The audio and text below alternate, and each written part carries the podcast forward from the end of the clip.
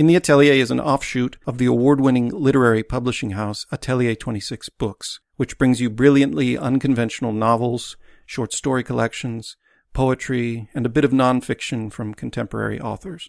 Check out our titles and order any at a discount at atelier26books.com. Hi, this is M. Allen Cunningham. I'm an author, publisher, and teacher in Portland, Oregon, and you're in the Atelier. In the Atelier is a place for occasional thoughts on literature, writing, the life of the imagination. Come on in. I'm glad you're here.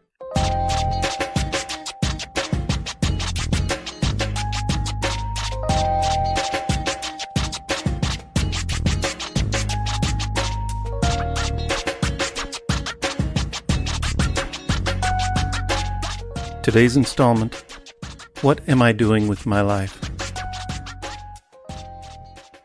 The life of a writer, or of any creative person, inevitably requires constant reckoning with doubt. Doubt takes many forms. Let's consider two that seem to be particularly relevant to the creative soul. That is, to anybody hoping to rise with dynamic freshness to a challenging endeavor. Doubt version 1 What am I doing with my life? Or, when you feel you've got nothing to show for all your efforts. I no longer be myself. Will I ever see the sun? But I no You could just as well call this the story of the artist's life. This kind of doubt is exerted or rather you may perceive it to be exerted upon you by people around you. Folks pragmatic and well meaning, probably, but occasionally insensitive or even mean spirited, who find it hard to understand your objectives. These befuddled commentators affect you, consciously or not. Your endeavors are called into question. And by some unavoidable reflex, you begin comparing yourself to more successful people. Look at her. She's 33 just like I am, but she's achieved. She's earned accolades. She's in demand. Must be that she's really good at what she does. Must be that I'm not as good as I thought.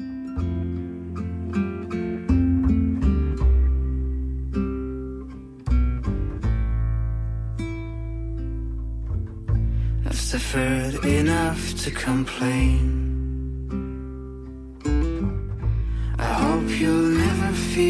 Same. In his classic book on becoming a novelist, the late beloved teacher John Gardner describes this particular version of doubt as it applies to the aspiring writer, but creative people of all kinds can definitely relate. Quote, if a writer learns his craft slowly and carefully, laboriously strengthening his style, not publishing too fast, people may begin to look at the writer aslant and ask suspiciously, And what do you do? Meaning, how come you sit around all the time? How come your dog's so thin? Nothing is harder for the developing writer than overcoming his anxiety that he is fooling himself and cheating or embarrassing his family and friends.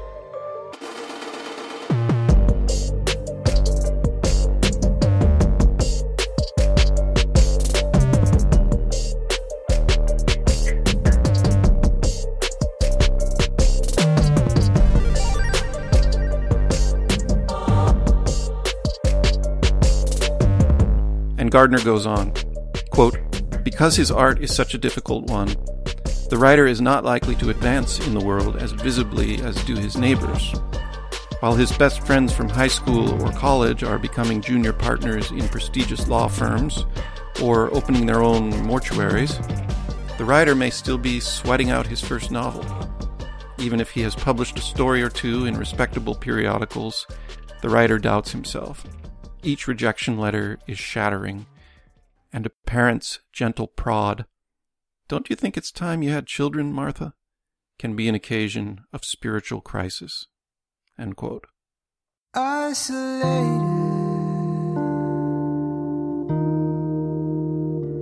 into the dark, now's my time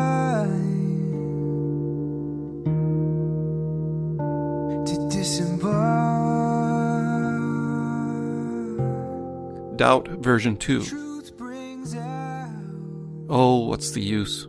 Or when you feel suddenly and overwhelmingly daunted in the midst of action. This kind of doubt emerges from within, often stemming, strangely, from the same burning idea or vision that originally set you in motion.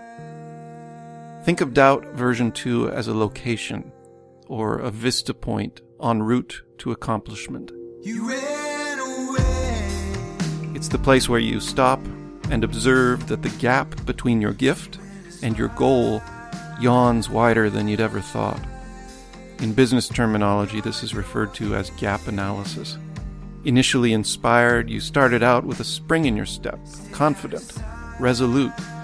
But now, after cresting a few summits, you stand and behold innumerable other summits ahead, just as big or bigger than the ones you've already struggled to overcome.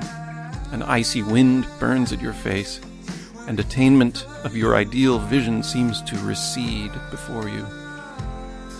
Reviewing your work so far, you can't help feeling that the bright thing you meant to create has actually emerged a bit pale.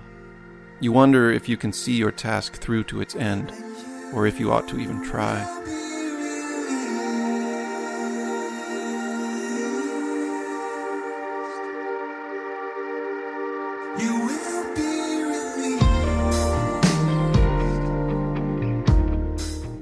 In his short story, The Middle Years, Henry James famously wrote, quote, We work in the dark.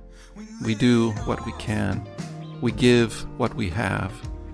Our doubt is our passion, and our passion is our task.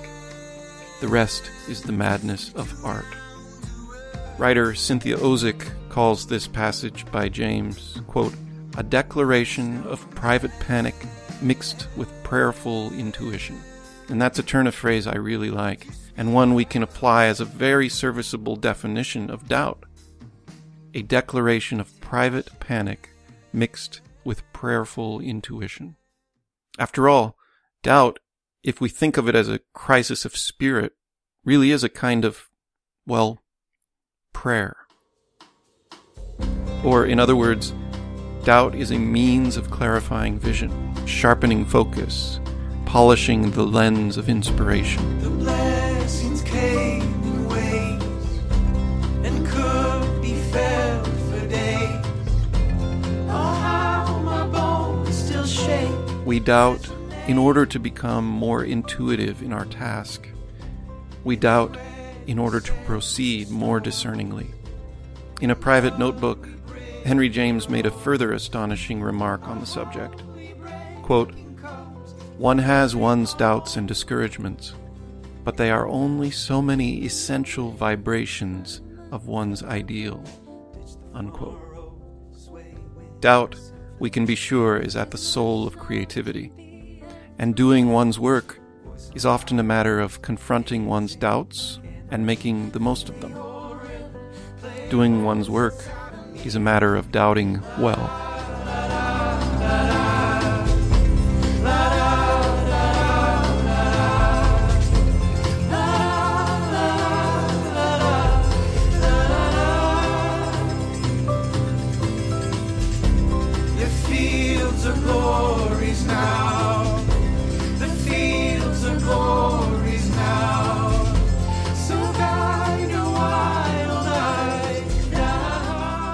In the Atelier is produced by Atelier 26 Books.